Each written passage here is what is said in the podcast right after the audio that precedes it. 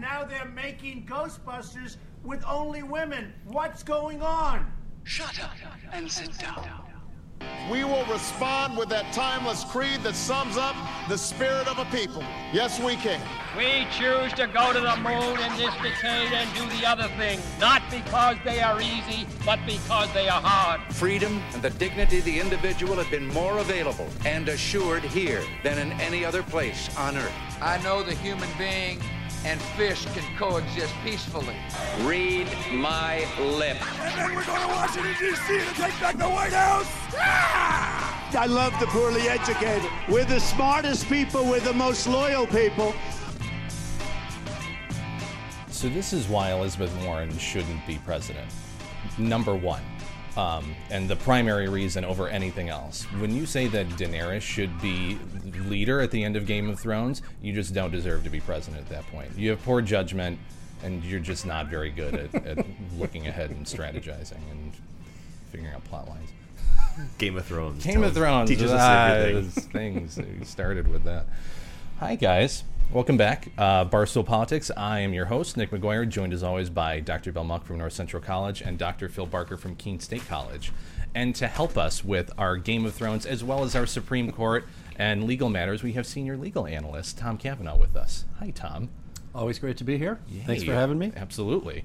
Uh, before we get started, if you guys have uh, uh, questions, comments, beer suggestions, uh, guest suggestions, uh, things you want us to talk about, uh, follow us on Twitter at Barstool Pol, P O L, uh, Facebook at Barstool Politics. Uh, beers that we try you can find on Untappd on iOS or Android. Just look for Barstool Politics on there. Uh, the podcast, Spotify, uh, iTunes, SoundCloud, Stitcher, Google Play Music, most major podcasting platforms. Uh, and then for new or returning listeners, uh, we are partnered with uh, PredictIt, which is a, a real money political prediction market, pretty much a stock market for politics where you can buy and sell shares in future political events. Uh, we're definitely using it for uh, Democratic presidential uh, contenders, candidates, uh, and seeing how that is changing as time goes on, who's in favor, who's out of favor, where people are putting their money, uh, and lots of other things, lots of other markets to look at on their platform. It's a lot of fun and really informative and a different kind of take on all these things that you don't get, um, you know, other places. So check that out. What's great for you guys uh, Barstool Politics listeners who uh, use our promo link when opening up a new account will receive up to a $20 match on your first deposit. Uh, so, for example, if you open up a $20 account, PredictIt will match that $20, giving you $40 to use.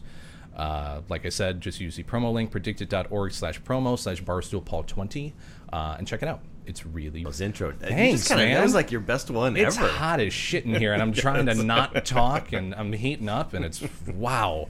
Summer, summer has finally arrived. I made it a minute and a half without swearing. You're welcome. um, it's Boys, uh, watch for a grand libertarian theme in all of the topics this morning, and it is that everything government does is bad. yes. I'll I agree just, I'm going to get that out there Yeah. up front, so that as we talk through all of the horrors of government today, in each of these, including Game of Thrones, too much government, doing too many things, and they're almost always bad. Uh, I it's a good refrain. couldn't possibly come up with a better intro than that. So let's just dive into the first topic there, shall we? All right, so we're going to look at the con- the battle between Congress and the president. So, in the face of more than 20 separate investigations, the Trump administration has gone all in on a strategy of non cooperation with Congress. In the process, the president is calling into question Congress's authority to conduct oversight of the executive branch. By some accounts, the Trump administration has failed to respond to or comply with at least 79 requests for documents. Trump recently uh, told reporters, quote, we're fighting all the subpoenas. These aren't like impartial people. Uh, and in a step never taken before by a modern president, Trump declared that he would bar former White House counsel Don McGahn and all other current and former administration officials from testifying before Congress. Trump's decision to invoke executive privilege over the full Mueller report brings back memories of Watergate and President Richard Nixon's claim of executive privilege. These developments raise important questions of what is legitimate le- uh, legislative oversight and whether Trump's actions threaten to undermine the institutional power of Congress. Trump's legal strategy has caused Democrats to inch closer to impeachment, something the president himself may in fact welcome. Tom, I'm sure you've pulled out your pocket constitution a time or two recently, uh, thinking about all this. There's so many interesting constitutional questions and aspects to this. Uh, what's your what's your overall sense of the situation? My friend, a day that goes by that you don't pull out your pocket constitution is a day you've wasted. I, I have to say that this frenzy of investigation in Washington reminds me of the arms race in the 80s. It's tit for tat, escalate at every step, and it's uh, uh, even more dangerous in some ways because we don't have mutual assured detr- uh, destruction uh, to protect us from these people. All of them. It feels like all villains and no heroes in, in Washington today. Um, I, I, let's start by saying I think this is uncharted territory. There's some case law that gives us some guidance, but uh, a, a, fair bit of what's happening uh, in this range of investigations, and it's becoming harder and harder to keep track of all of them and who's managing them, uh, is pushing us into territory we've not been in yet. Maybe we could stipulate uh, to at least one thing Congress has oversight responsibility, and second, it has power to go with it, which isn't unlimited. And it's that latter part that I think raises the really interesting constitutional questions here. In a co equal set of branches of government, just how much power should Congress have to ruin a presidency? Forget what party, forget who it is. Because in some ways, when Congress announced, I, I think even before the swearing in, uh, not Congress, but members of it, we're going to seek impeachment and that sort of thing, it's become clear that one of the themes in all these investigations is uh, bringing down a president.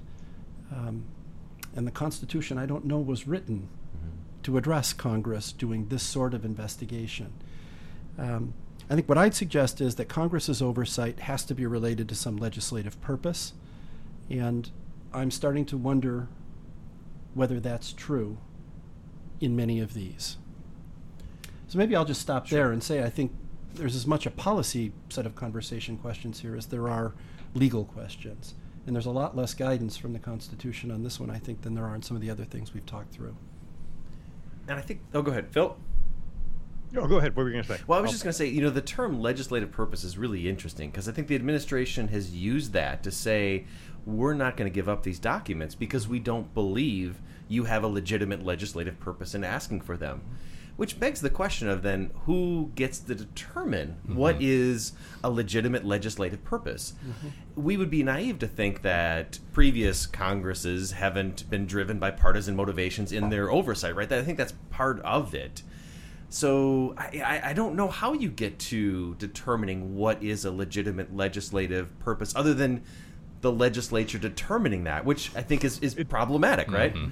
But but the Supreme Court has said that's what it is. Like, mm-hmm. I mean, this is they've ruled on this. Uh, you know, Eastland versus US, United States Servicemen's Fund. It was an eight to one mm-hmm. decision in 1975 in which they explicitly said, basically, you know, what is a legitimate legislative purpose? If Congress is doing it, it's a legitimate legislative purpose. Like it's like oversight is part of Congress's job, and so they basically what we talked about. So I thought about this because you know we talked about this when you were on last time, Tom, about the danger of trying to uh, decipher motives. Mm-hmm. And this was a case in which the Supreme Court basically said that we're not going to we're not going to try to get at the motives. If Cong- Congress has oversight duties, uh, rights, and if they choose to do this, then it's a le- you know a legitimate legislative purpose, and they basically did it uh, in order to prevent what is happening right now. Basically, they said you have a problem when someone can essentially drag something out, an investigation out for five years, um, when Congress, you know, is, is trying to to look into something. And so, um, I, yeah, I mean, I think it, it seems, I don't know, it seems like we've we've had this. I mean, I think that's where you have to have some level of faith, right? We we've talked about the, whether you think the Congress is full of idiots or not, the power that we've given them says they can do this. So I also think back to what you've talked about before, Tom, which is that if you don't like that Congress has this power, then change it, right? But Congress has this power. They have the right to do this. So what limits do you see on that power? I, mean, that is to say, um, if Congress can define its own uh, prerogatives and to simply label a thing legislative purpose because they're doing it, that essentially means they can do anything they like. And I, I guess I'd argue that would erase the co equal part of three branches of government because it would make Congress, in some ways, the one to which the other two would always be beholden. I, I don't think it lets them do anything, right? I mean, this is still this gives them the right to subpoena these documents. They're still, if they were to leak these documents, they're still criminally liable. They're they're protected documents, right? They they are still limited in how they can do this. To say that you have a right, and as you're pursuing some sort of piece of legislation to investigate whatever you want, um, is I I I.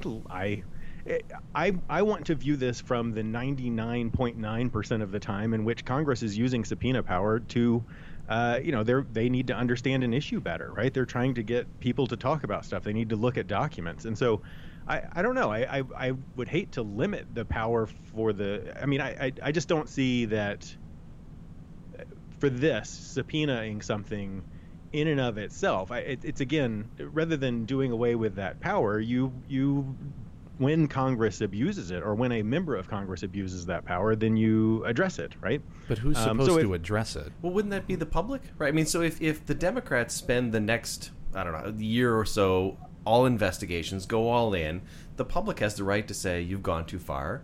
You, we want somebody else in there. Uh, you've, lo- you've, you've exceeded what we see as proper congressional oversight. But I think we're at, at a point where that's never that's never going to happen in a way that gets away from a 49-51 split anyways. I, I- mean, we're so encamped in, in, in our, our particular subsections that there's there's no way you would ever get a preponderance of the American people to actually agree on that at this point. I think. You're Uh, shaking the your alter- head. No, I just, I, I mean, I, th- I don't, I think these concerns are valid. The alternative, though, is to say uh, that no one can investigate the president, right? And then the president can do literally anything that they want to do. And so, would I rather put faith in a in the in the Congress, which at least has you know a larger number of people? Um, it requires you know a, some sort of majoritarian vote on these issues, or would I rather say that no, the Congress, you know, we're going to Uh, we're going to question everything Congress ever does, and, and, and therefore the president can basically do whatever they want by saying that what Congress is doing is illegitimate. Yeah, I, I think that's fair. I mean, going back to Tom's original point, there were talks about the end result of what these investigations could bring before the president was even sworn in. Realistically, that seems very politically, regardless of what the, the specifics of, of a future investigation would be and what you think is going to happen. That suggests to me that you've already made up your mind, and this, whatever, you're going to either subpoena documents or create a new investigation if a, another investigation doesn't have the results that you want. Which realistically, after the Mueller report came out, that seems like it's that's the reality of the scenario more than anything at this point. I want to push back a little on uh, There's only two things that can happen here sort of approach. Either Congress can't do anything or Congress can do it, everything. And, and ask whether or not, uh, instead of subpoenas, we had Article 3 judicial oversight of requests for documents and requests for testimony, so that the third branch had an opportunity to weigh in to ask questions about. Uh, and, and there's a difference between motive in this case and the kind I think we've talked about in the past. We ask questions about motivation all the time, um, but in, in ways I think that are different than trying to crawl inside the president's head and wonder what he was thinking at some particular time. So why not have an Article 3 judge decide instead of Jerry Nadler what documents the president has to produce for Congress? Why not have an Article 3 judge decide whether or not uh, Trump Jr. testifies again?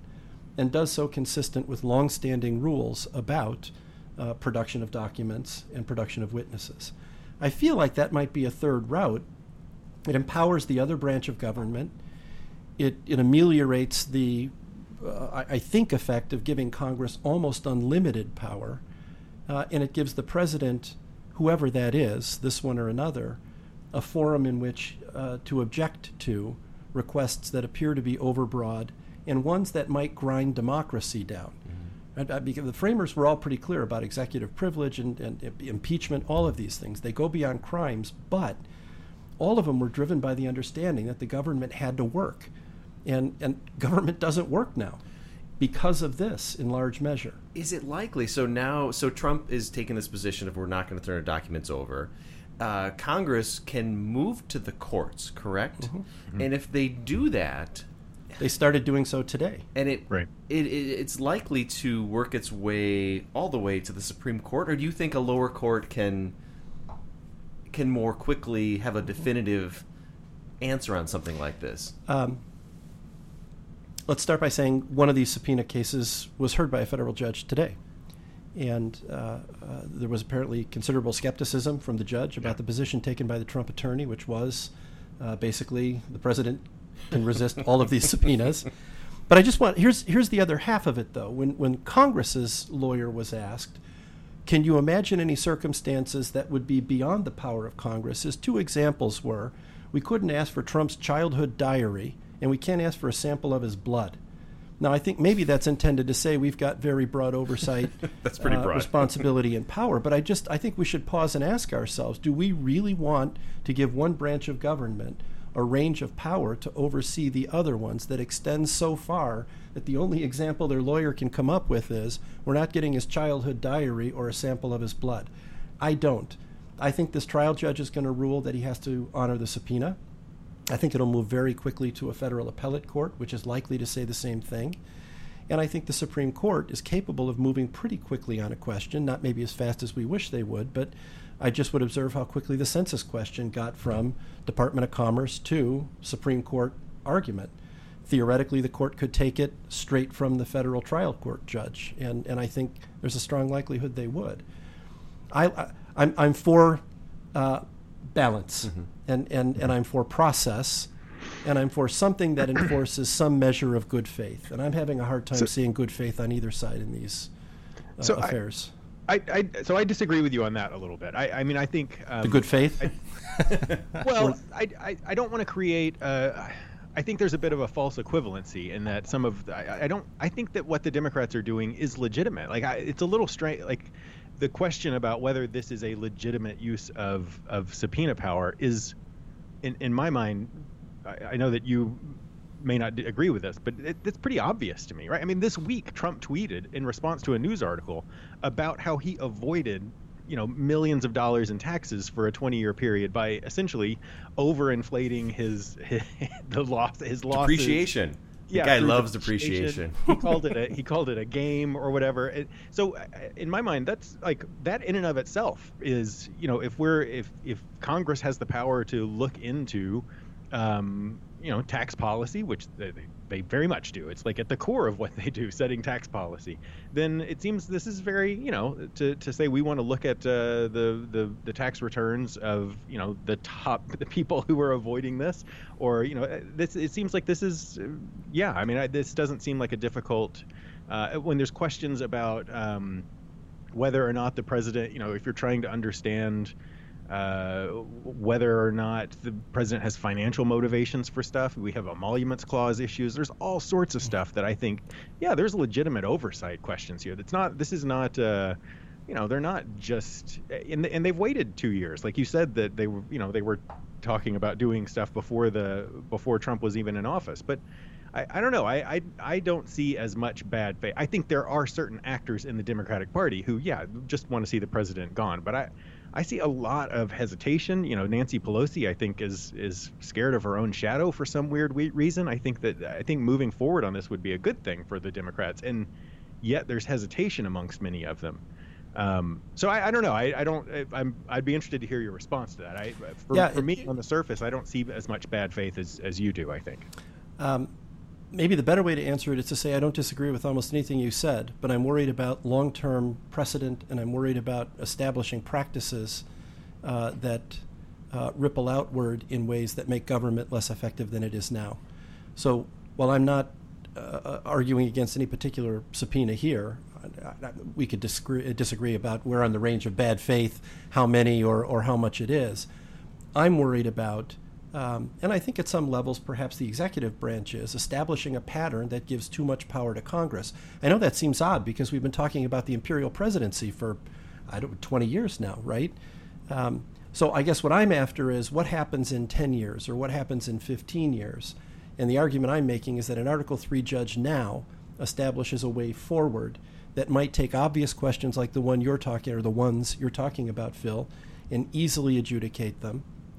Harder questions when they come up, the childhood diary or the blood perhaps, uh, also get an Article 3 judge. So for me, it's more about process and it's more about establishing precedent than it is the particular set of subpoenas this president is resisting. Is that is that a fair answer? Yeah, yeah, yeah. And it, it, these these disputes happen in every administration. This isn't the first time that the the executive branch and the legislative branch have fought. I mean, I think the Obama administration was very reluctant to give up documents. But the number of subpoenas and witnesses asked Mhm. for here just add to the Right. list of things that are unprecedented. Right, right. It is, it is di- right. But we also haven't seen a president who has said nothing. Right, I'm not going to give you anything. Obama reluctantly gave up documents, Mhm. uh, reluctantly allowed individuals to testify. So Trump's position is unique in the sense where he says. So did Clinton. Right, exactly. Uh, and the, I mean, also this uh, this issue of executive privilege as well. But I mean, I, I what's curious to me is like Trump is so this issue of executive privilege. The Mueller report is out there, and he's still asserting executive privilege over all of it. And at the core, this is an investigation of the president. So he's he's you know exerting executive privilege of an investigation of himself. You know, which sort of is kind of a unique place to be as well. Um, But so let's just pick one tiny dimension of that that it seems to me having a judge consider this uh, would help. Grand jury testimony is protected by statute. There's grand jury testimony both quoted in and therefore redacted and contained in the supporting documents for the Mueller uh, report. Those should not be made public in any way, shape, or form, and statute prohibits that. The request for an unredacted copy under the current circumstances suggests the likelihood that people will see that grand jury testimony beyond Congress. It would be very helpful to have an Article 3 judge say there are statutory concerns with respect to some of the contents of the report, and they require a higher level of scrutiny, and here's how we're going to handle that.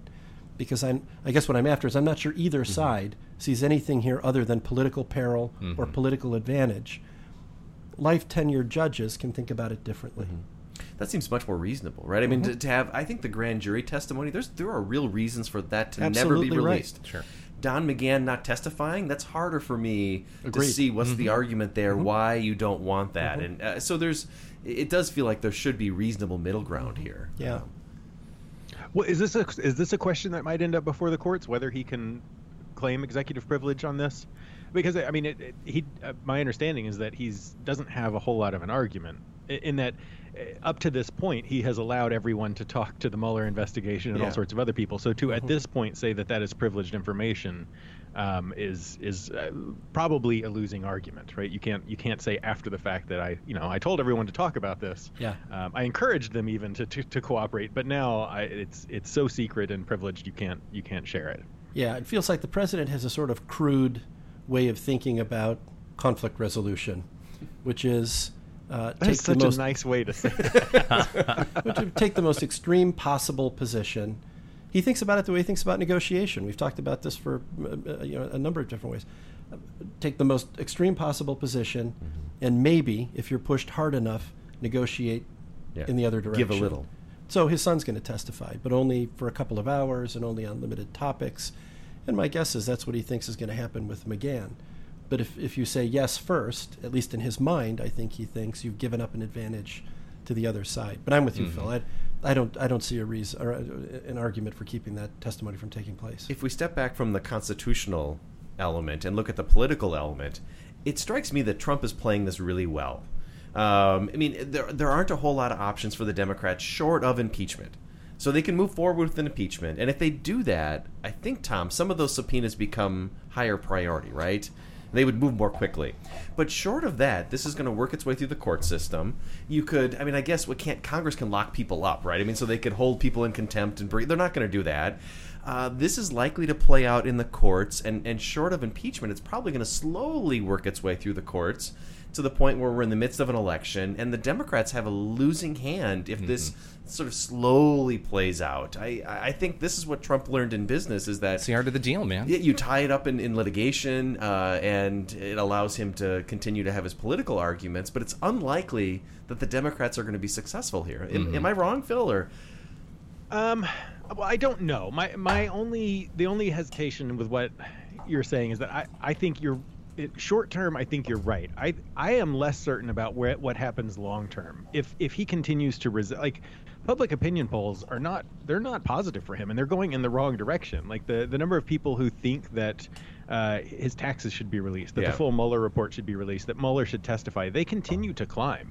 The number of people who think that Trump has something to hide, the reason why he's not releasing his taxes is because he has something to hide, is like 70 some odd percent of Americans. So I think the more he fights this, I, th- I think in the short run he can he can frame this as uh, you know the the crazy Democrats are out to get him. But I, I, I, I don't know. I, I think that you know if this drags out for a year, um, I'm I'm just I'm not saying it will go the I'm less certain. I Yeah. could see that being that people that Americans get sick of it and want it to go away. I could see Americans just perceiving it as like what the hell is this guy like like he's so desperate to hide it that it, I, I I I'm I'm just less certain about which way that goes in the long run. Uh, I have a solution. Okay. Please go I'm ahead. serious about it. Uh, half of it is that we should empower the judiciary to make the judgments about these subpoenas and that sort of thing. But the second is uh, Congress could censure the president. It's never happened before. Um, and it would be an historic event if it happened now. And I- think Trump does worry about reputation and legacy, uh, history. Um, and I wonder if Congress couldn't. Uh, uh, listen, I, Nancy Pelosi's not impeaching not because she's nice and and good faith. Uh, Nancy Pelosi's not impeaching because she's afraid it'll blow up in her face. Yeah, right. she's smart. I mean, she's smart yeah. in terms of the political implications of it. But but uh, wouldn't it be uh, uh, to her advantage to stand up and say, we think impeachment at this point is a bad idea. We'd like the American people to rule on the presidency, and we're going to continue to press as hard as we can for the investigator, uh, investigatory materials we've asked for. In the meantime, I'm introducing a resolution to censure the president. It's never been done in history, but we think there's an unprecedented level of resistance to uh, transparency and justice, and uh, that's the way we're going to send our message then a president who, for the first time in history, has. I'm not arguing that I, I. For the first time in history, a president's running with that on his record. If I was her, that's what I'd do. I don't want to be her. Right, right, right. want to be any of these people, but Yeah. it feels like again, there's middle ground here. There are ways for both sides to do this, uh, to navigate these difficult straits without ruining democracy.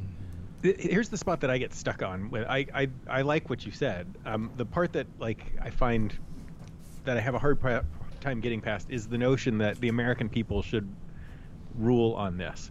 I, it's not that I'm opposed to the American people ruling on it, but I, I um, you know, we were talking about the danger of precedents, right? And so uh, the idea that uh, if the precedent is that the American people decide if the president has committed a, you know, some legal violation or whatever, is a total abdication of Congress's power. So then, you know, the president, if Donald Trump is right, he can shoot somebody wherever on Fifth Avenue and get away with it. If American people don't care, it should still matter, right? If the American people are still willing to reelect him, if he is, uh, you know, violating all sorts of constitutional premises, then um, you know Congress should intervene. It's not just it shouldn't.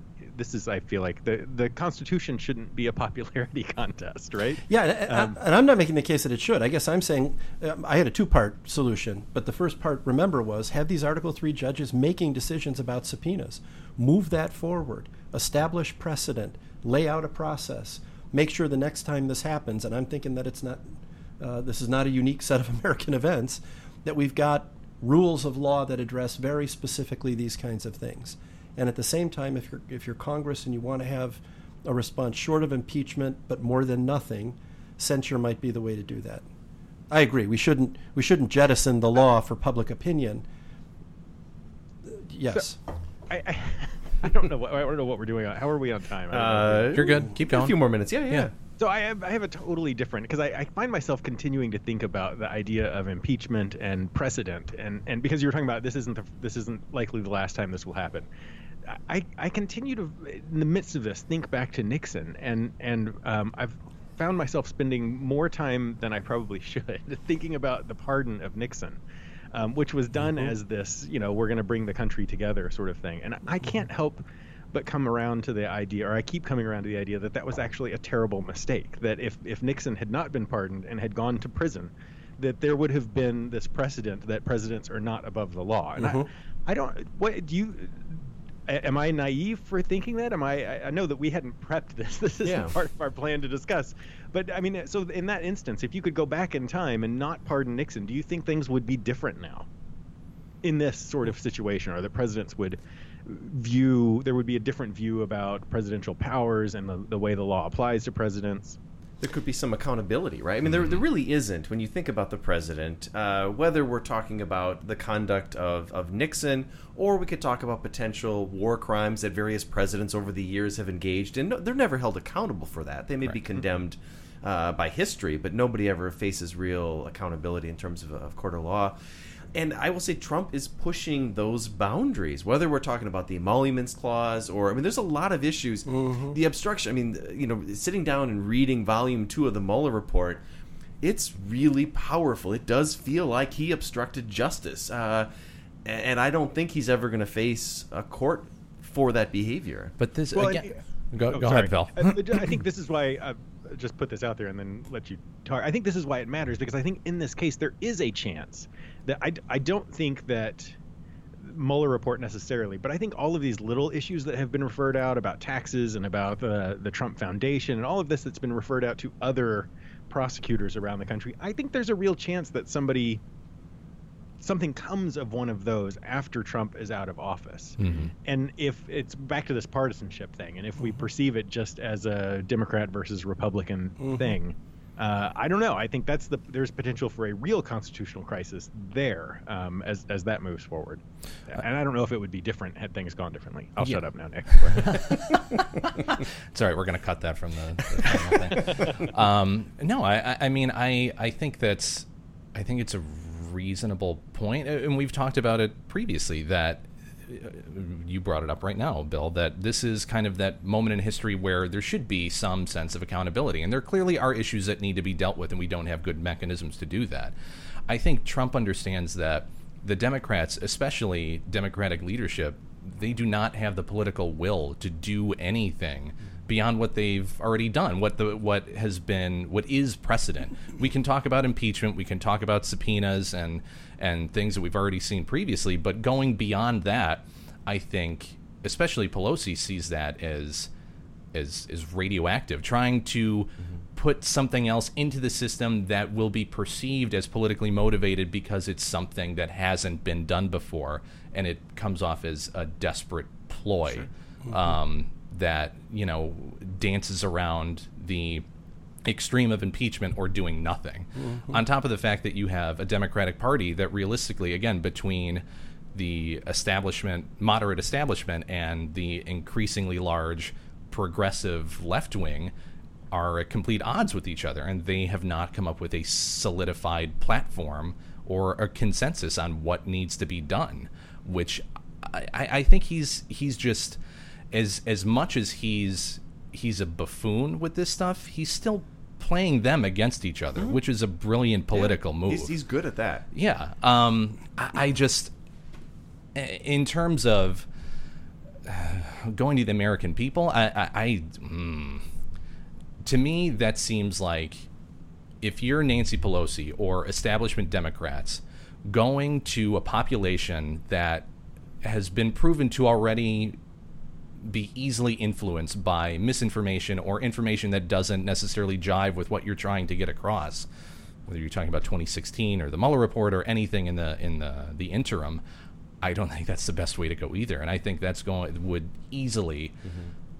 politicize the situation even more than it already is, which is hilarious to even think about. I, I don't think they have a good way out of this at this point. It's really tricky, and and even though I'm deeply troubled by much of what the president has done, I'm also con- worried about pursuing this legally. Thinking about Nixon, right, and and also thinking about the suddenly you're one of the things that troubles me most about Trump is that he's now talking about locking up his opponent. So there was the Hillary Clinton talk, and now there's Joe Biden talk. You, you don't want it to evolve into a situation where that's acceptable where you're saying you know you should be you should be charged. And i just i, I if you go after trump it, it fits into this politiza- politicization argument where everybody is targeting everybody for criminal behavior mm-hmm. even if one might be a criminal. Right. Well that that's where i mean I, this is my critique that you know i was said earlier that nancy pelosi seems scared of her own shadow here but that, this is where it seems to me the republicans are pretty good at shaping the views of their followers, and Democrats are busy shaping their views in response to their supporters, Mhm. right? Mm. Um, and and I, I, this is, um, you know, I saw somebody pointed out that uh, that we're going to talk about the Alabama abortion bill later. Um, in Alabama, only like 30% of the population supports this, but the Republicans are moving forward with it. Um, and like nationwide, there's something like 70% of Americans who think that Trump should release his tax returns, but the and and you know the Mueller investigation should move forward or whatever. Um, and Democrats, in you know, one's got 70% of Amer- popular support and is afraid to do anything with it because they're going to make people mad, and the other is moving forward on that. And I don't know. I think this is where the Democrats have to make an argument, right? There's a difference between what's going on with Trump and what, you know, the investigations into. I, I'm not saying that there should never have been an investigation into Benghazi, but like the like repeated, you know, years of doing this. There's a difference between an independent, you know, a special prosecutor who publishes a, you know, this massive document citing all of this stuff and moving forward with that versus other things. And Democrats have to be good at making that argument that this is different and we're not doing this for political gain. Here's why this is actually of concern. And they're they're so busy trying to get the pulse of the population, they're not busy shaping the the pulse of the population, I think. I don't know. Maybe That's that's fair. not fair to me, uh, f- fair of me to them, because I think there are Democrats who are trying to do that. But I don't know. I, I just I think they need to act on principle more and less on you know what people what what they think people want to vote for or Mhm. whatever. But they might not get reelected, Phil. That's true. I know there are worse things. the Nixon thing's really interesting. I'm, I'm thinking of a, a thing I do in my business law class with respect to jury nullification. and when Spiro Agnew didn't face justice, juries all over America refused to convict.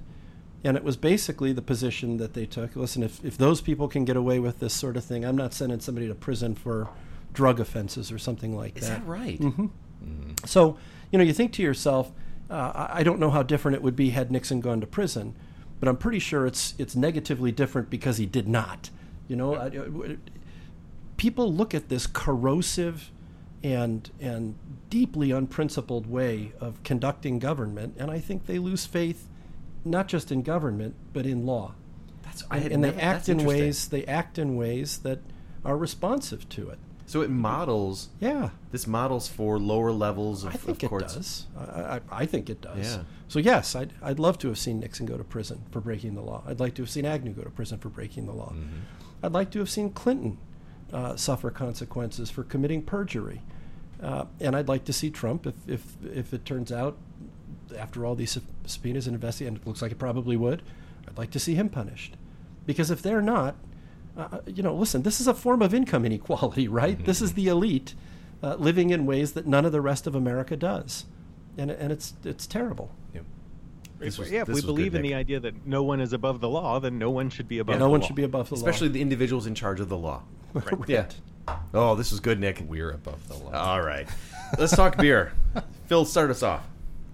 Uh, so I have. Uh, um, I went. I made my regular run uh, down to Brutopia today in Keene. I'll give them a, a plug.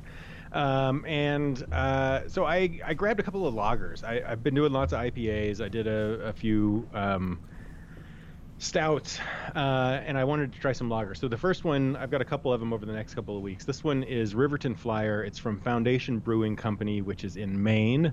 Um, it's a pilsner. Uh, I, this is it's really nice. I don't know. I, my my thought on it. This is it's good. It's malty. I, it's ref, you know I, I I thoroughly enjoy it. I would gladly have another if I were sitting at a bar. I would say to the bartender, "Give me another." I don't know how much it's going to like. I don't know how memorable it will be, and I don't know how much of that is the beer itself, and how much of that is just lagers. Right? A lager is just a nice beer, um, and so uh, yeah, I don't. I'm not real sure what to what to you know how to walk away, how to like leave that. Um, I I would not discourage anyone from trying it. Uh, but yeah, there you go. Phil's reviews have gotten so much better, thoughtful.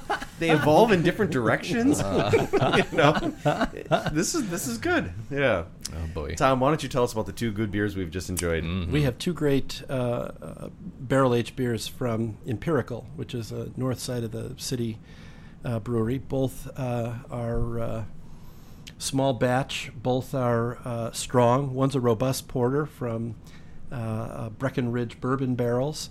The other is a Baltic porter out of Buffalo Trace barrels, so both uh, kind of some boozy stuff. I, I think porters do better when they're barrel aged than stouts because they're not at the end so heavy that they're undrinkable. And I think what's really nice about both of these porters is even sitting in bourbon barrels, they're drinkable and and light. Of course, is not the right word, but they are lighter than a big heavy stout. Well, a lot of the bur- a lot of those are so boozy. These these Yeah. were certainly This not. is not Yeah. Goose Island crap. This Right. is really good. Yeah.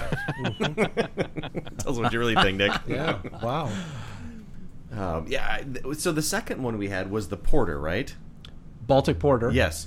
They're both porters, a Baltic right, porter Baltic and porter. a robust porter. The Baltic Porter was a little sweeter. Mm-hmm. Yeah, and I, I, I, the first one we had, I thought that was fantastic, and then I thought the Baltic Porter was even a little bit better, just I a would agree. little bit sweeter as Mhm. it warmed up a little bit. Uh, it it kind of grew more and more on me. That's exactly what I It's Yeah. a great beer style. It really The Baltic is. porter is. It's a great beer style. Now you said these have been bottled over a year ago. Yeah, one of them uh, uh, back in 18, actually the one we liked better, the, the Baltic Porter, um, January of 19.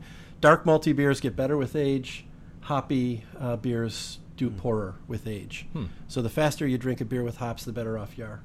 Um, but you can you can actually cellar big heavy malty beers. Interesting. Yeah. I did not know that. Mhm. I'm going to have to take all that wine out of the fridge and just replace it with beer now. Who wants 50 bottles of wine that I oh. won't drink? Oh, that was really good. Um, yeah, if you guys uh, want to check out the beers that we try on the podcast, uh, download Untappd on iOS or Android. Uh, look for Barstool Politics on there uh, and check out all the reviews. I'm going to just say only 145 bottles in the entire world Is that of this gorgeous robust porter. Oh, We were wow. fancy. This is Yeah. this is we're in elite territory here.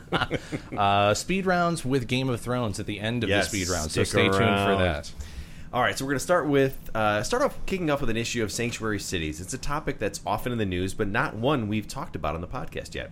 While there's no official definition, the label generally applies to cities that declare they won't assist the federal government in immigration enforcement and deportation. Uh, they have been a regular target of President Trump, and he's threatened to block federal funding to those jurisdictions, and more recently announced on Twitter that he wants to develop a program of shipping migrants who cross the border to sanctuary cities across the country. Uh, to justify their disregard for federal law, sanctuary cities point to a 1997 Supreme Court ruling that the federal government can't require state officials to enforce federal law, a doctrine known as the anti commandeering principle.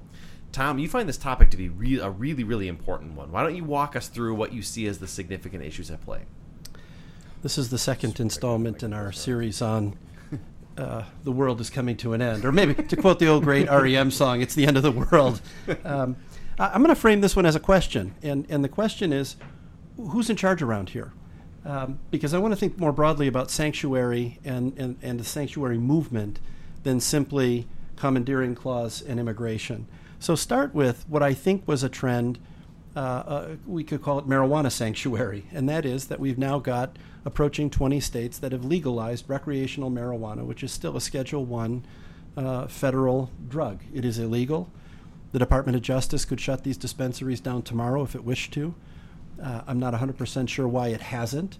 Um, popular opinion is probably a good reason. Jeff- but, Jeff Sessions it, but isn't it seems to me anymore. sanctuary has come to mean something broader than uh, can we uh, compel state law enforcement to work with federal law enforcement uh, on, on immigration. And uh, I think this is one of the interesting things in American law today. Who's in charge? Is it the federal, the state, the county, or city governments? Florida has a state statute banning sanctuary cities in Florida. Some of the cities that have been banned from doing that say we're going to do it anyway, which is essentially like Colorado saying we're not allowed to sell marijuana, we're going to do it anyway. Um, th- we talked before we started taping about a really interesting movement across Central America involving sanctuary gun counties. There's now 106 counties in uh, the United States that have declared themselves as sanctuaries in terms of gun laws. So, what do we mean by that? If there's a federal bump stock ban, they won't honor it. If the gun age is 21, they won't honor that. Um, the, the point being, where does this stop? Uh, at what point, you know, Phil, come back to your point about respecting the law. Uh, I don't know how we make sanctuary work if it is sanctuary from law, uh, from legality. uh, this is really worrying. I'm going to use a Bill phrase. This is deeply troubling. because there's no end to it, right? Now, and and I, I, I, the Second Amendment crowd, I don't think is just responding to sanctuary and immigration. There's certainly that in it. You know, this is downstate Illinois saying to upstate Chicago, which very flashily said we're a sanctuary city and and that sort of thing. So, you know, what did Effingham say? Well, that's great. We're Second Amendment sanctuary. Bring your guns, bring your bump stocks, bring your 16 year olds. Uh, you know, come on down. Do you see this as so the the history of the of the republic? We've seen lots of battles between the federal government and the state government. It, does this feel different to you than previous, or, or or do we have to go all the way back to the founding and some of those battles between the states and the federal government? It feels different to me in this sense.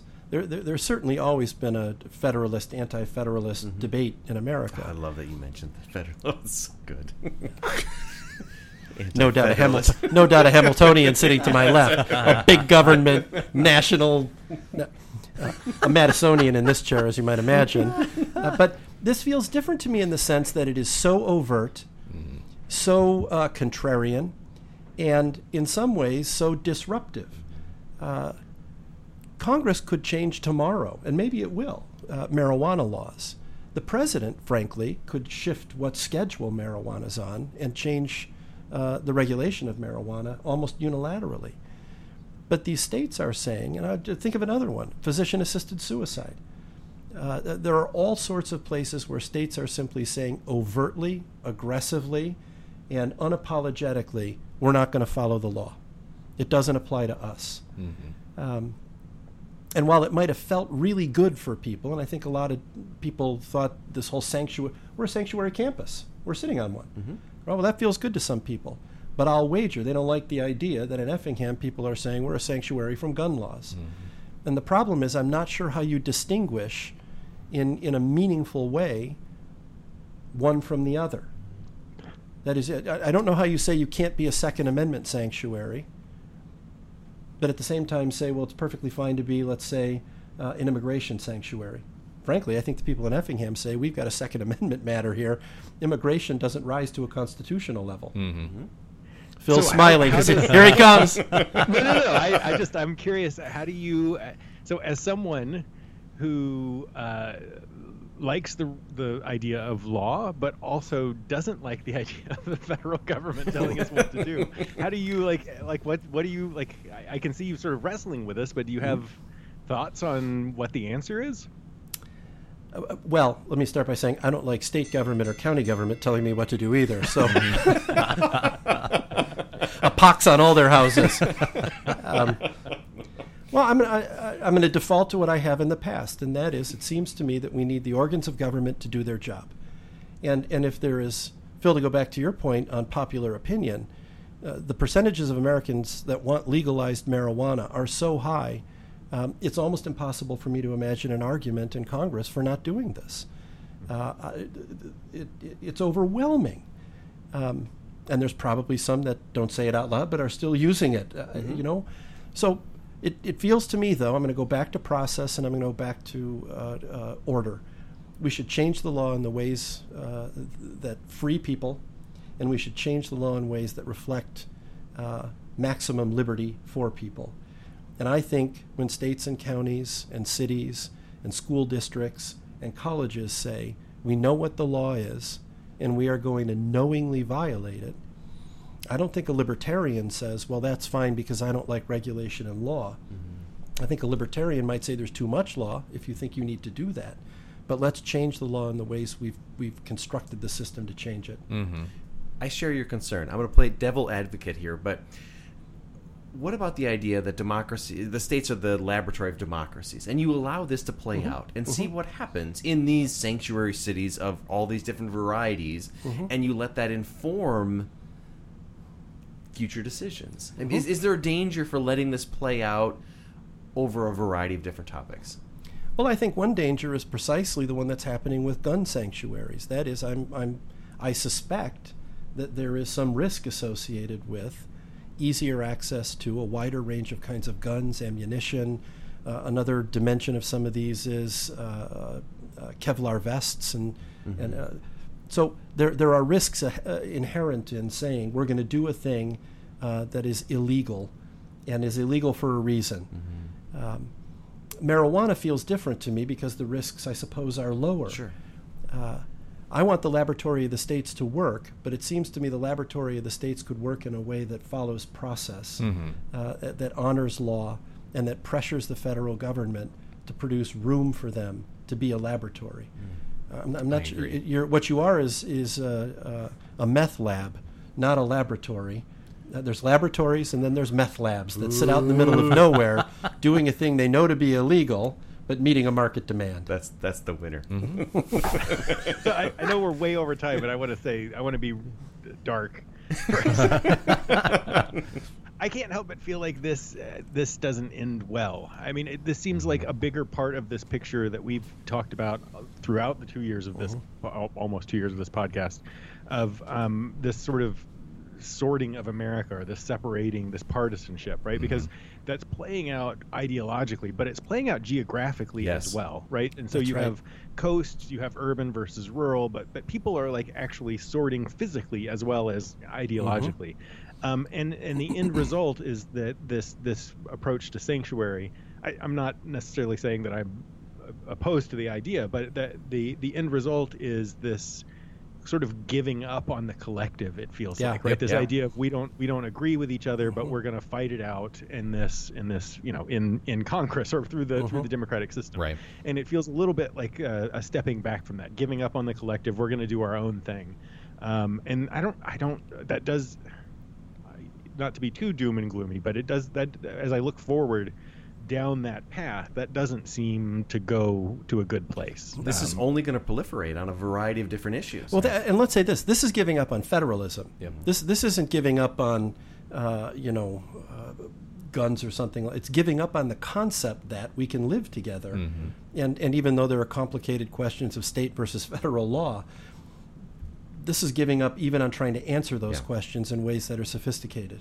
There are going to be times that you lose and you accept losing. You say, I don't agree with that issue, but for the collective, it's in everybody's interest to do so Right. because in the future I may win on certain issues. Mm-hmm. And this suggests we're moving away from that. That's right. yeah. That's frightening. Oh. Oh, Civil War.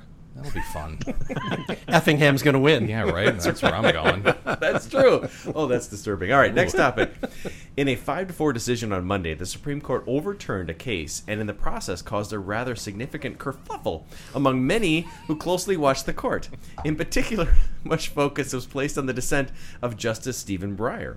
In the case Franchise Tax Board of California, they got to get better with these names, versus Hyatt, the court voted 5 to 4 to overrule Nevada versus Hall, a 1979 decision that allowed an individual to sue a state in the court uh, in the courts of another state.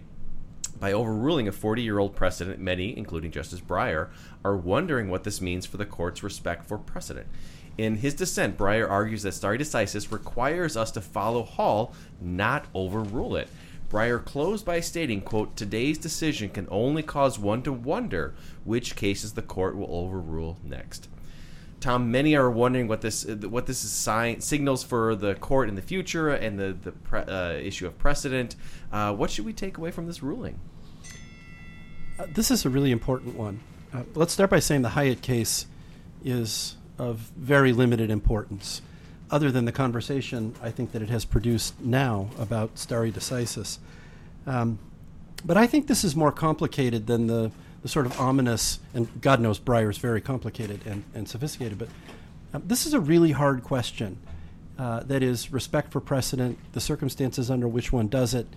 And, and I'm a little disappointed that Breyer, who's another one of the justices I think a lot of, um, intimated that bad things are coming because of this particular case. Um, it, it felt like trying to make Justice Thomas look bad. And, and more importantly, it felt like um, trying to color outside the lines a little bit or, or foreshadow on, on Roe.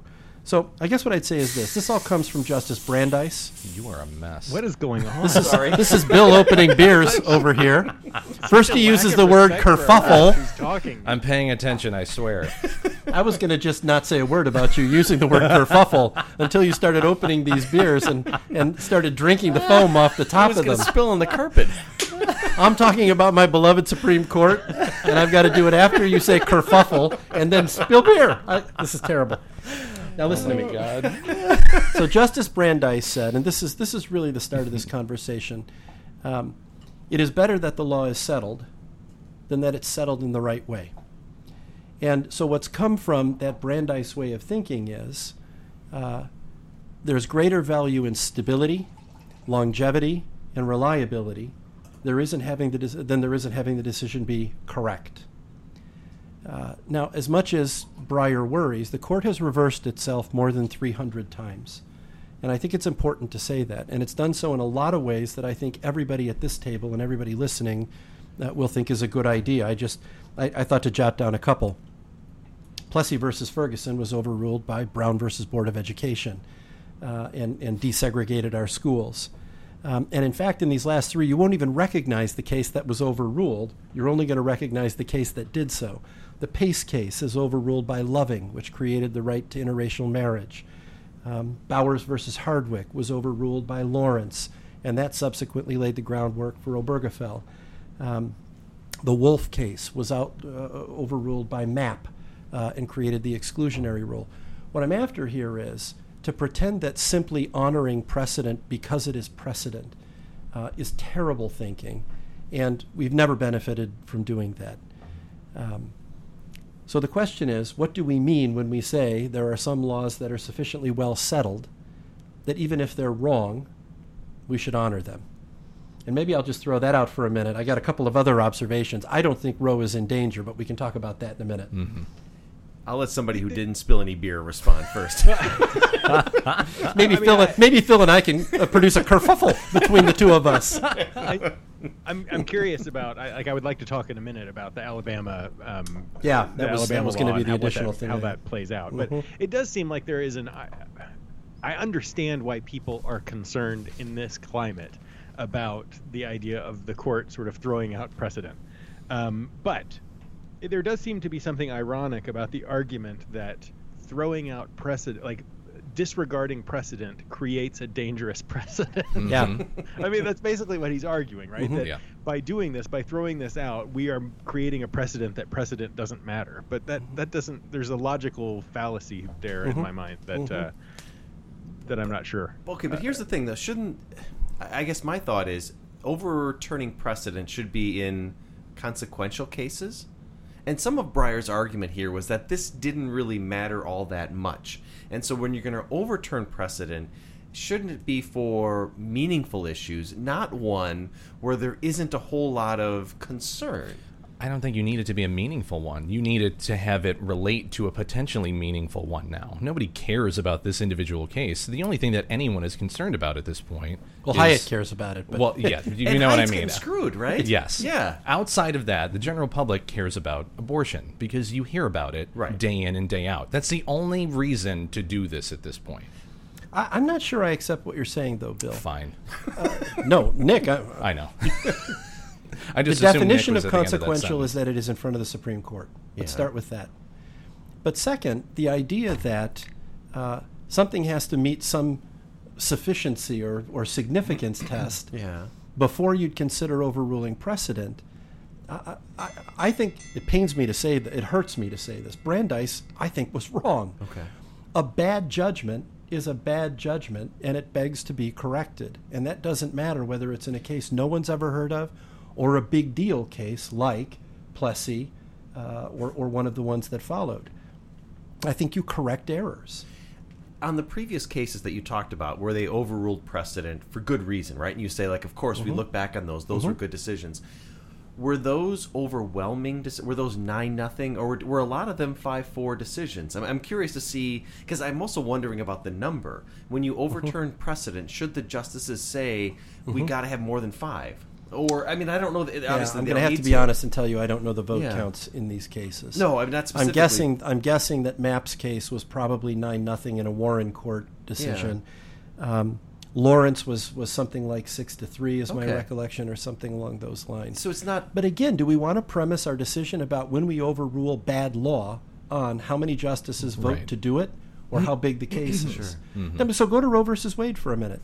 One of the things I uh, so, the background that, that Phil alludes to is Alabama uh, passes a statute uh, that uh, effe- effectively makes abortion illegal in the state.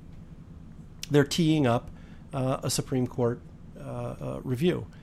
Of course, this is not a new approach. Brown versus Board was teed up. People moved into those districts for the express purpose of overturning Plessy versus Ferguson, and I, they should have. It's a good idea. Uh, Alabama clearly wants a route to the Supreme Court, and they're trying to produce a state statute that will get them there. Uh, the reason I think they're safe is that I don't think John Roberts is a fifth vote to overturn Roe versus Wade. Uh, I'll, uh, let me just say this: I will go on to uh, our political forecasting. I will buy it. lots of shares. PredictIt. Uh, John Roberts is a solid vote in favor of uh, upholding Roe versus Wade. Um, I'll, I'll bet lots of my money on that. But uh, th- the interesting question is why is it people think Roe is different than Plessy or any other decision that five justices regard as constitutionally infirm? Let me just say this 60 of the 300 reversals were cases that were older, that is to say, between original case and reversal, than it would be Roe to a case this next uh, merits term. So, longevity, which is a third thing you often hear about, is also not a thing that we've had any respect for in the past. 60 of the 300 were older precedents than Roe is. Um, so, if it's bad law, it's bad law. Do you think that this court will be more open to overturning precedent than previous courts? Uh, separate from I like think the as a Roe v. Wade. statistical matter, the answer is probably no. They've they've overruled themselves uh, relatively uh, frequently. Three hundred, you know, that's it, just take American history. That it's about a case and a half a year. I don't mean to say they do it at, uh, one and a half times a year, but three hundred cases is not ten. Uh, this is not a thing that's rare. Uh, and, and this court has, the Breyer's been on a court that has reversed. Uh, Janus, uh, the union case we talked about last year, uh, reversed a, a previous precedent. So I don't know that they'll be more inclined to reverse precedent. I don't know that Roe is particularly at risk. And I guess I'd say that for those that think Roe uh, is at huge risk, that's the crowd that wants Heller and Citizens United reversed. And I'd say the same thing about those things that I do about Roe. If there's a legitimate constitutional argument that the original decision was wrong, we should change it. And we shouldn't worry about whether or not 50 years has passed versus five. We shouldn't worry about whether the case is important or not. And we shouldn't worry about whether you can get six justices or nine. Good. Agreed. Yeah. Come on, Phil, you got to say no. I'm going to feel really disappointed if no kerfuffle. No kerfuffle. No. Wow. I mean that, that fits in. That fits into. Uh, I, I, uh, I know you're trying to move on, but I mean that fits into this larger idea, which is uh, rather than being sort of on the defensive, this is where it's important for you know Yeah. people to. I mean, uh, you know, the constitutional issues shouldn't be, in theory, they shouldn't be subject to, to votes, right? But I mean, I know they are, right? We can we can amend the Constitution that way, but uh, yeah, I mean, it's where it, it, it's it's you you shouldn't say we shouldn't overturn things in the past ever. Um, you need to make good arguments about why overturning this particular one is a really bad idea. And predicting these justices is hard. Kavanaugh sided with the four liberals to say that Apple's App Shop may violate antitrust law. So, you know, the, the, you, you- I think we all think there's five obvious conservatives and Roe is at risk in that sort of thing. I think these are these are more nuanced kinds of decisions. You want a, cou- a couple quick statistics? Sure, I know yeah. we're I know we're Yeah, yeah, no, behind, no, I just- no, of course. Please um, w- we still have big cases to come. So the next time I'm here, we're going to have the census, we're going to have the cross case, uh, and I'm guessing we're going to have gerrymandering. So that's going to be a hot one. Uh, the Ninth Circuit remains for like the 3,000th year in a row the most reverse circuit um, by a long, very long shot. They're 20% of the whole Supreme Court docket, and 80% of their cases have been, the ones that have been heard, have been reversed. Justice Thomas at this point has the most majority opinions, and that's five. Uh, 16 of the 39 cases that have been decided were unanimous. And I just thought to say the highest agreement rate, this won't surprise you, is Sotomayor and Ginsburg.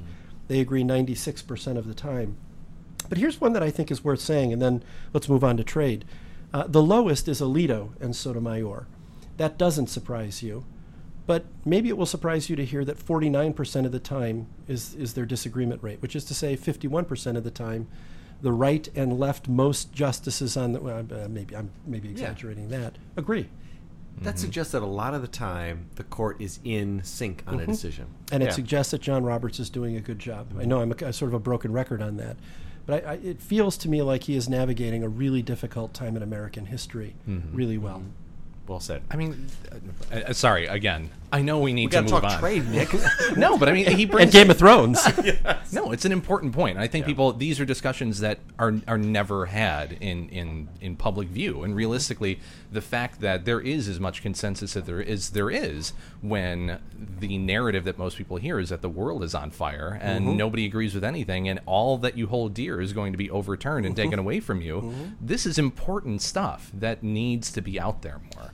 And we talk about the most controversial cases. We talk five four cases. We don't talk about a lot of the nine nothing or Mhm. eight to one Mhm. cases, and yeah, that that Mhm. also matters. Mm-hmm. And we don't talk about the fact that while the, the New York Times or the Wall Street Journal, just to pick two on opposite kind of ends, everybody thinks they know who Justice Kavanaugh is. Right. Here's a guy that everybody said was going to protect corporate law. Uh, if, you, if you'd said a month ago, how's Kavanaugh going to vote on protecting Apple? Oh. But, uh, you know, 99% of Americans would have said, here's a guy that's a Republican appointed to be a business. No. He sides with the foremost liberal justices to say, let's try this case because what Apple's up to might not be good. Mm-hmm. That was really interesting. Yeah. Yeah. All right, Nick. Trade wars are good and easy to win. Definitely. The United States and China traded blows on Monday in the latest escalation of their tariff war.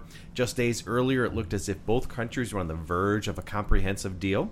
Instead, both took steps to raise new trade barriers.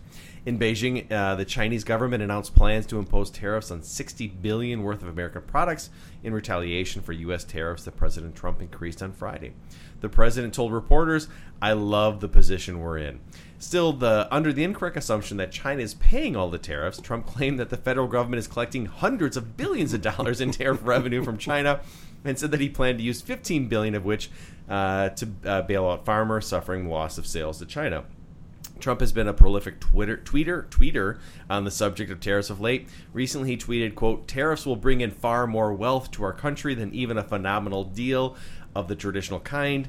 Also, much easier and quicker to do." That's a lot of tweets. One wonders about the non-traditional Yes. excellent deal. Yes. He later added, quote, tariffs will make our country much stronger, not weaker. Just sit back and watch. Phil, why don't you start us off on this? What's your read of the growing tensions between the two world the world's two most powerful economic countries? Um, I don't. Uh, I don't know. I mean, I, this is. I, you know, I say to my students a lot, of times that the older I get, the the less things are black and white. Like it's just everything's sort of gray. Mhm. And this is one of those where, uh, you know, China is not. He, they, China does not play fair, right? They they do. They they're not. Um, they're not engaging in in f- true free trade, right? They're not they're not playing by the rules of the game. Um, we shouldn't let them get away with that. But this just feels like the the route that this is going down of of continuing to slap tariffs on each other. uh, I, I think back to the last presidential election where it wasn't just Trump. It was you know it's still Bernie Sanders, right? Is is more sort of anti-trade than others, and and I um you know tra- I, trades trade's good. Trade is good. I, the, the, the, I just it feels like a whole lot of people are making this. I, I shouldn't. I feel a lot of people in the U.S. are making decisions about trade who don't understand trade, who don't understand the complexities of the you know the the costs and benefits and the unequal benefits and the long term implications. I feel like China does know what they're doing, um, and and I I don't know. I mean, just the the the idea of using the money made from tariffs to offset farmers and I, I this is this is going to end badly, right? I, I it's the stock market's taking hits. I I don't know. I mean, maybe if I, I'll be interested to hear what you guys think. Whether this is, you know, Trump's madman approach to things, and is it going to actually improve his bargaining position in a way that is beneficial? Um, I, it might, but if it does, it's going to cost a lot of Americans a lot of money in the process. Nicholas, this is mm, the whole China thing. Real, it's. I think about it a lot uh, in terms of the fragility and just kind of destabilized nature of the global economy and how how tenuous that kind of balance we have with it is. And realistically, you know, since the end of the Cold War, it's been extraordinarily beneficial for a lot of people. But at the same time, it's decimated domestic industries to the point where they can't function without massive amounts of international support or, or you know, exporting to, to foreign countries. Um, and China is the worst offender out of all of them. Like you said, they're they're currency manipulators. They steal intellectual property. Um, you know, it, it, it's it's it's not the rules of the game, and to continue to play realistically by their rules more than anything because we need to keep the system in place as it exists is not fair. I think as much as Trump's approach isn't the right approach or the most nuanced and strategic approach, it's something that needs to be done, and sacrifices are going to have to be made at some point. And I, in terms of the the global economy, it's there hasn't been a tremendous tremendous amount of sacrifice in terms of uh, industry restructuring and you know how we think about domestic independence in conjunction with global trade. I think this makes a, a really good argument for having greater domestic independence, but this is a weird transition period where we're going to have to reckon with this this 800 pound gorilla that's in the room right now that no one has really paid attention to until there's a problem. I, it's it's going to be bad for a while. I think the end result will end up being better than where we're at right now, personally. So you're saying the farmers deserve it? Yes, absolutely. wow. You reap what you sow, literally. Tom, trade is good. Trade is excellent, and the freer, the better, mm-hmm. the more. Uh, I, am struck by the fact that you institutionalists uh, probably are in uh, a, a conundrum here. Diplomacy doesn't work. We know this. Beyond that, neither does the WTO. China loses there, they lose big, and then they ignore it. Mm-hmm. Uh, they have just simply said to the international order, uh, I'm thinking of using a, a Nickism here, F off. They just don't wow, care. Is that mine now? Yeah. Oh, man. And um, uh, this is a war. It, it's a war about money. It's a war about trade. It's a war about uh, economic dominance. It's a war about uh, protecting American interests. It's a war. There's just no bullets. Mm-hmm. There's dollars. And I've thought to myself the whole time I've listened to it. Well, I'm not. I'm with Nick. I'm not completely confident the president's approach is the best. I don't think any of his predecessors did better, and I think a lot of them did worse. Mm-hmm. China's at the table. I'm not 100% sure I love the Trump way of thinking, but Steven Mnuchin is no dummy. Uh, Wilbur Ross is no dummy. Um, uh, there are smart people at the table pushing the Chinese very, very hard. And I'm having a hard time feeling bad about that. I feel really bad about the effect on agriculture, but it's important to say that there are other industries that have done very well because of tariffs mm-hmm. and, and a sort of temporary protectionism. Mm-hmm. I, I, I, hope we win, mm-hmm. and I and I think we might. I don't. I think everybody's in agreement that China is is not playing fair. So I, I don't think there's. It's not. It's not a. It, it goes way beyond not playing fair. Mm-hmm. I'm not so sure that's the case. I, I. When you say to Microsoft, we understand. Phil just got saying the Chinese are. They got mm-hmm. done saying the Chinese are smart. They know what it means to copyright something and they know when they put Microsoft products on, among other things, government computers, and don't pay a licensing fee, they are stealing. It is like walking into a Sears and walking out with a microwave. It's as simple as that. This is not complicated and sophisticated, and it's a hundreds of billions of dollars loss. I'm not disagreeing with any of that. Like I think that's wrong. I will say, like the United States. So that you look at the textile industry. Wrong is a better word than not playing fair. Right. I'm just getting ready for. I'm just getting ready for criminal culpability no, I, I, I, think here's so here's the question. I, I, don't think I don't think the United States always plays fair by the rules, sure. right? I mean, you can go all the way back in history. So it was you know Britain used to be a textile a manufacturer that drove the world. And, and why did it come to the United States? Partly because of slavery, but partly because we sent people in to steal and look at their patents. Right? We walked in and we they couldn't even go in with papers, but they looked at the at how they constructed their machines, brought it back to the United States, and we did this. Right? I mean, so we, the United States we stole intellectual property. From You can't see on the radio eye rolls. No, no, this is true though, right? I mean, we, so Of course it's true. But This that's is- this not is an the game. excuse for saying to the Chinese, you can steal our intellectual no, property. but this is the game, right? So, so I'm saying here, this is the game. This is how it's played. And so the question is, how do you want to play the game?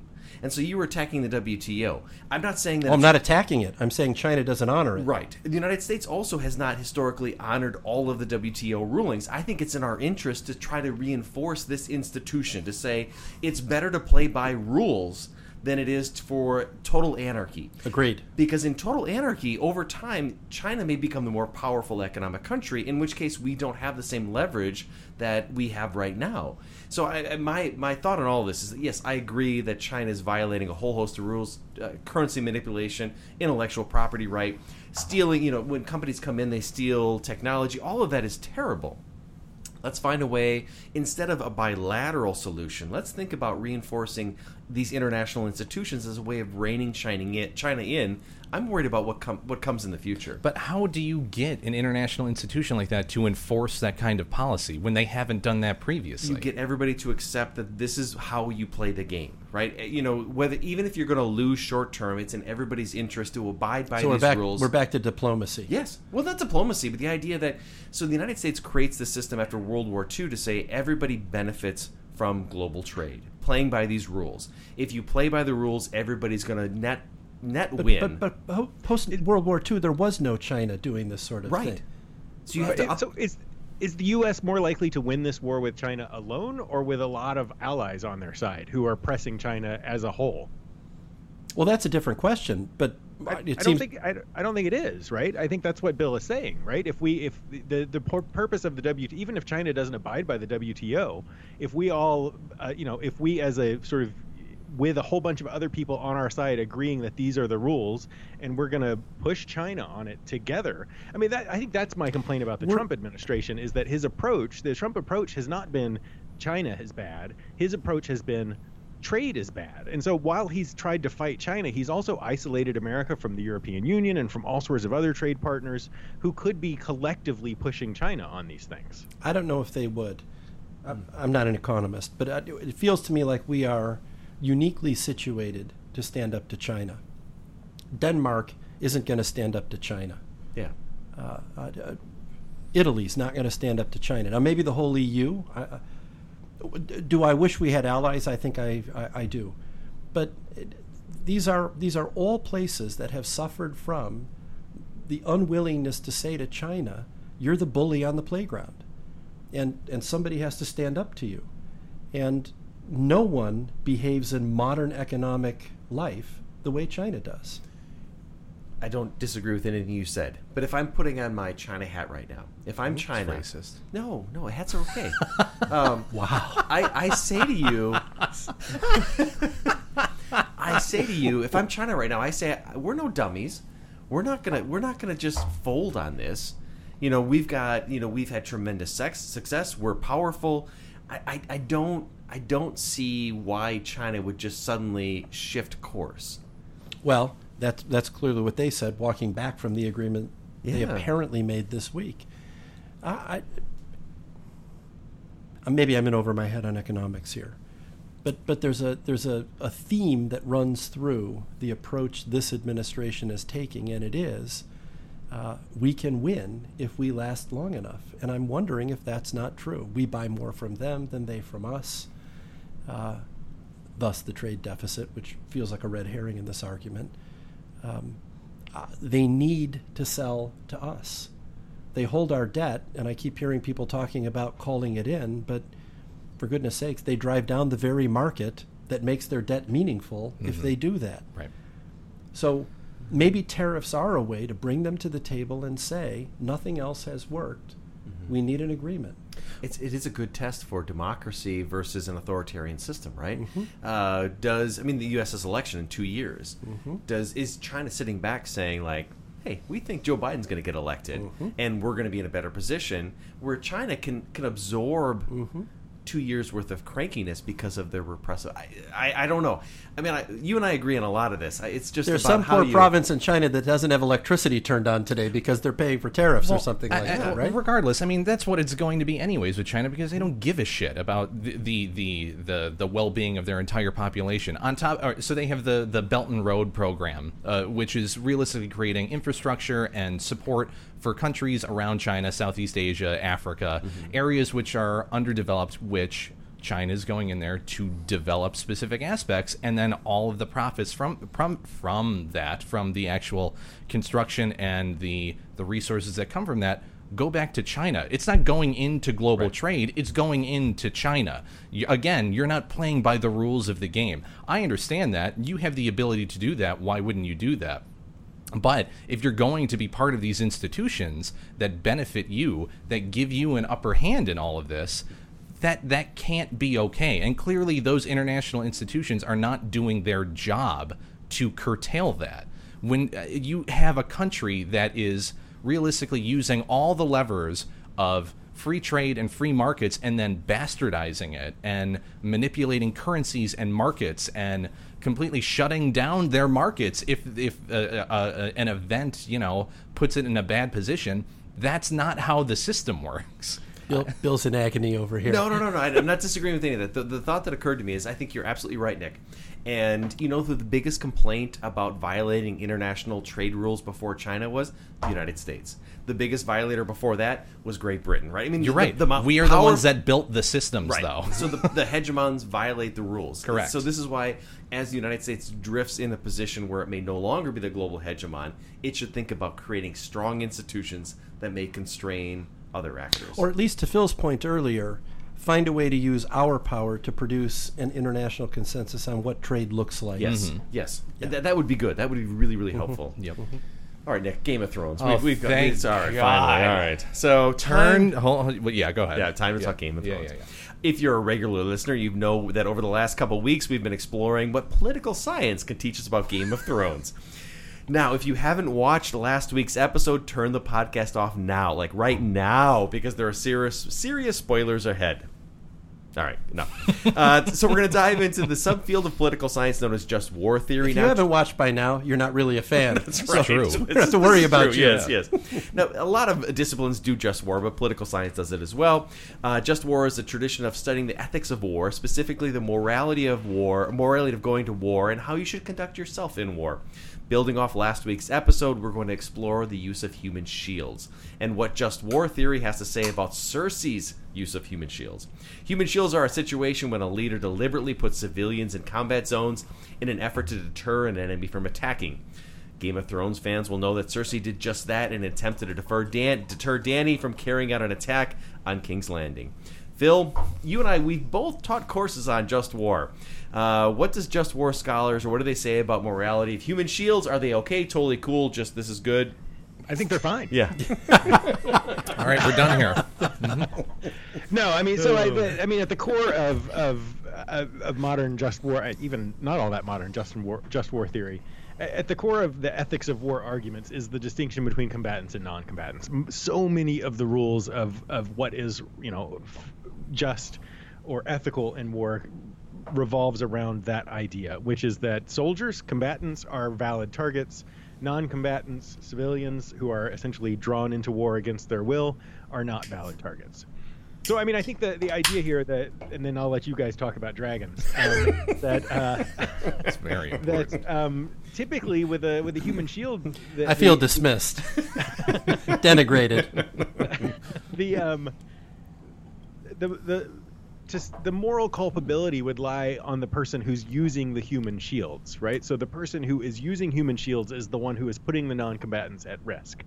Having said that, just war theory typically says that the attacker has an obligation to do whatever they can to minimize the damage to non-combatants. So to the extent that you could avoid killing human shields, you have an obligation to do that. Think about this in law enforcement, right? If you have a hostage situation, the police don't just blow up the building to get to the the hostage taker. There there is an obligation to do whatever you can to minimize the harm to the civilians in order to Now, What if you're going to lose question the war, Phil?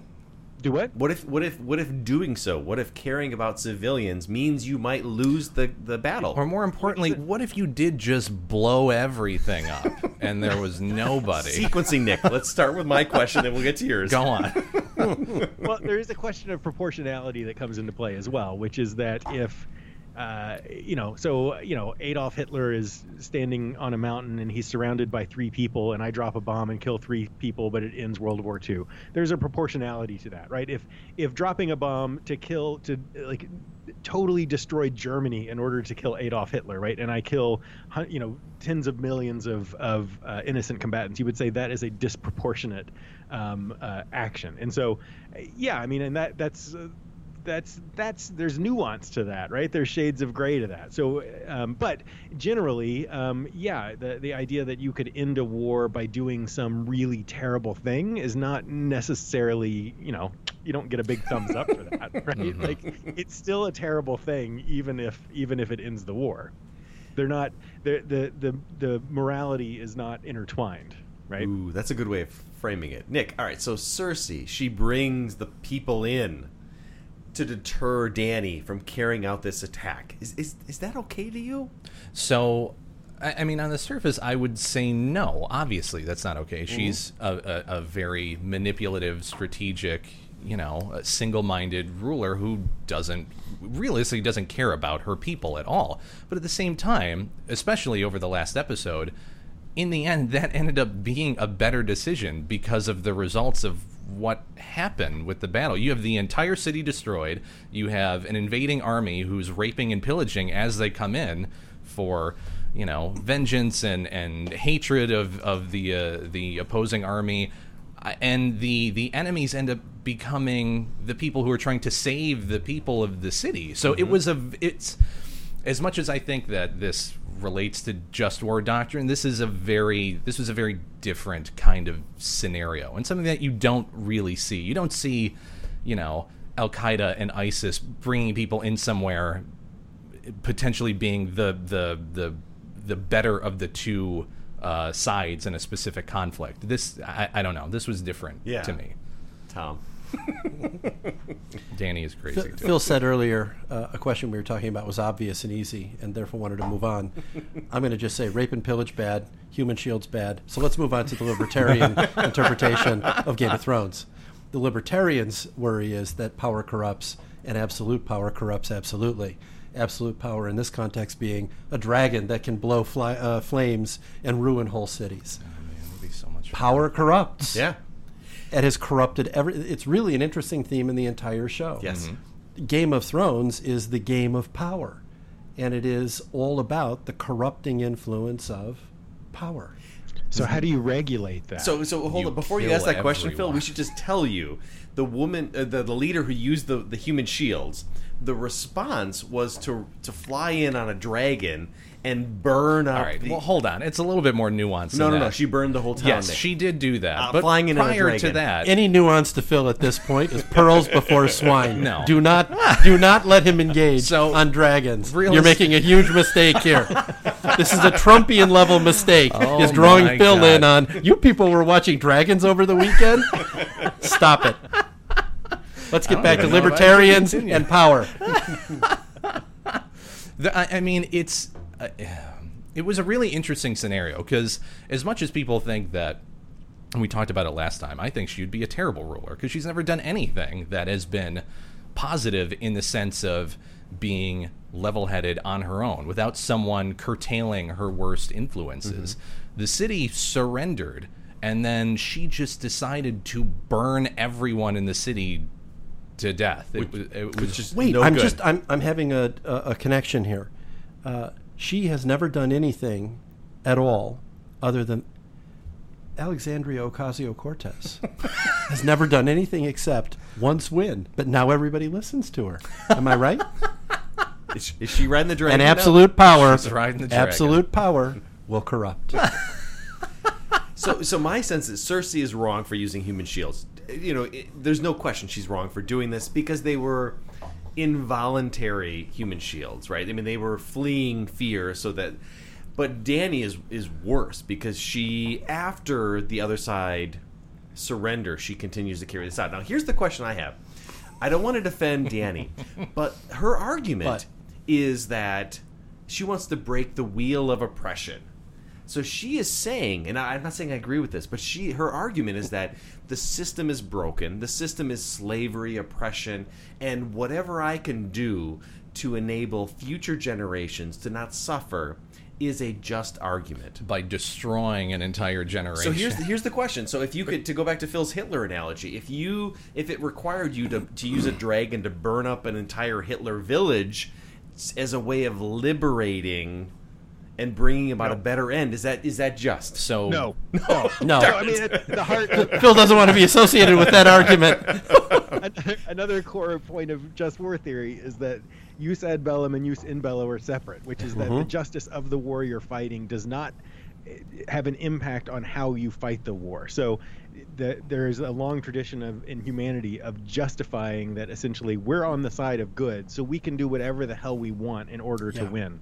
And that's that is not true. You can fight a you are still, you know, you still have an obligation to fight justly even if you are on the right side. but if, what if you're on the losing side at that point? Uh, No one ever thinks they're on the the wrong side of a war. No, not the wrong side, the losing side. Right. so, I, I mean, that's even that's the- even Hiroshima then- and Nagasaki. But she was right? on the winning side. Right, right. So it makes her wrong. But even if you're on the losing side, unless you're being overtaken by Hitler, I think there are there. The reality is that you have to adhere to certain rules of war. Well, I think this is why people had an issue with how how this played out. Realistically, uh, there's some indication that she could have gone this way, but it was very it was very abrupt, and it seemed to come along in the past two episodes or so. Oh, yeah. Writing Um, was not great on that. No, it was just bad writing. It, I, I just she's she's just she's not a good leader to begin with. Yeah. I, I just I, I, And, and and Nick, political science taught us that last episode. You know, I'm thinking. Uh, remember Dietrich Bonhoeffer Mm-hmm. tried to kill Hitler, uh, and and there's a bit of this there. Now, the proportionality argument that Phil's making is totally appropriate, and of course, it's Thomas Aquinas who made this argument originally. I just feel like I need to say that with a moment of silence after Thomas Aquinas. no, power corrupts. Absolute power corrupts. Absolutely. Fewer people with power are fewer people to be corrupted. I, you know, there's been a lot of ipsa loquitur. there's been a lot of conversation about what is the theme of the show. And people just, and I, I feel like that to me is the theme. Power corrupts, absolute power corrupts, absolutely. And it- it's it's even the best, even the breaker of chains, right? Uh, she became corrupt. And it's a shame they're making alive to do Jon into such a undesirable character because he's the first one in the show to say, "I don't want the throne." yeah. Now, my guess is next week he's going to be sitting on it, and that's going to be their way to, Yeah. you know, sort of say power corrupts. But in the end, If they do that, it stinks. That's should. It- I, I'm going to be mad. well, the whole season Yeah. stinks. I'm very upset about this season. Yeah, I'm not. terrible. I'm really not not okay with it. Phil, how do you feel about this season? I, I am surprised at how I don't think I've heard anyone yet. Uh, people who love this show, who they all seem to hate this show at the same time. This season, Yeah. yes, They're yeah. all like they all hate the last season, but they're like can't wait to watch it again as well. So all right, I want bets though. Uh, we're just can we shift to one thing Yeah. so that the next time I get back, I can. Yeah. I want a ruling from each of you on either the census question, the cross uh, census or cross. Who wins? That is, does the court say you can put the cis, uh, citizenship question on the census, or does it reject it, or does it say the uh, peace cross can stand or fall? I'm going to say Because we're going to get all those cases soon. This is the best time of year. So my, my thought is they're going to go no on the census case, False. I would. and yeah, I think. and that's the yes on the cross. Wait, no to the question? Yeah, no to the question, yes to the cross. Yes. Yeah. all so right. you can't you can't put the citizenship. Yeah, question I- on. I- I that's my think- guess as well. yeah. I don't I don't know. Yeah. Hmm. Nick, I would say because of the temporality, they're going to go with the the census question and say that it can be on there. Um, I, uh, and the cross, I, I I don't know. I don't really give a shit about, to be perfectly honest. But my reason for the for the census is I think I, my guess is Roberts goes the other way. It's five four the other way. Cross standing Yeah, and citing your beloved institution, the uh, UN yeah. census question on. My favorite thing about is is Kavanaugh and um, Gorsuch citing like international law for the first time in their career. Suddenly, they think, think international law is valuable. No, no. They're going to say the Department of Commerce has extensive powers to put on the census any question they like. Ooh. Others will say the beloved United Nations, that institution of great trust and power. Oh, they like census. This will be fun to kick around. My Oh God. Couldn't resist. Well, that was a long one. It was a really good fun. one, though. Oh. Um, Tom, I had no idea that you were a Game of Thrones person either. Oh. I probably should have talked to you about that before we Mm-hmm. started this. well, anyways, if you guys like the podcast, um, we're gonna do. We have to do one more Game of Thrones Yes, thing definitely. uh, after the the finale. Phil wouldn't. He demands it. Obviously, Yeah. yeah, dragons and such. Um, if you guys like the podcast, questions, uh, comments, beer suggestions, guest suggestions, anything like that, um, contact us on uh, Twitter or follow us on Twitter. Uh, Barstool Pol, P O L, Facebook at Barstool Politics. Uh, beers on Untappd on iOS or Android. Just look for Barstool Politics. Um, the podcast, Spotify, iTunes, SoundCloud, Stitcher, Google Play Music, uh, most major platforms and then PredictIt. Uh, we are partnered with uh, PredictIt, which is a real money political prediction market where you can buy and sell shares in future political events. Um, Politics listeners, if you open up a new account, uh, you'll receive up to a $20 match on your first deposit. Uh, so open up a $20 account and PredictIt will match that $20, giving you $40 to use on there, which is awesome. Uh, it's super fun. Do they have Game of Thrones markets on there? They should have Game of Thrones markets on there. It's politics. Why Yes. don't they do that? Who's going to win the throne? Who's going to win the throne, damn it? It's way Well, more the- important than any of this other shit. The problem with gambling on something in which some people have written the outcome already. Nobody's written the outcome. What are you talking You about? lose a lot of money. Shut Phil up. wants regulation. um, just use the promo link predictit.org slash promo slash barstoolpol20 uh, and check that out. Um, Tom, thanks as always for joining Oh, us. thanks, Tom. It was Best, fun. best thing ever. Anything else, guys? No. All right, we will see you next week. Cheers. Cheers.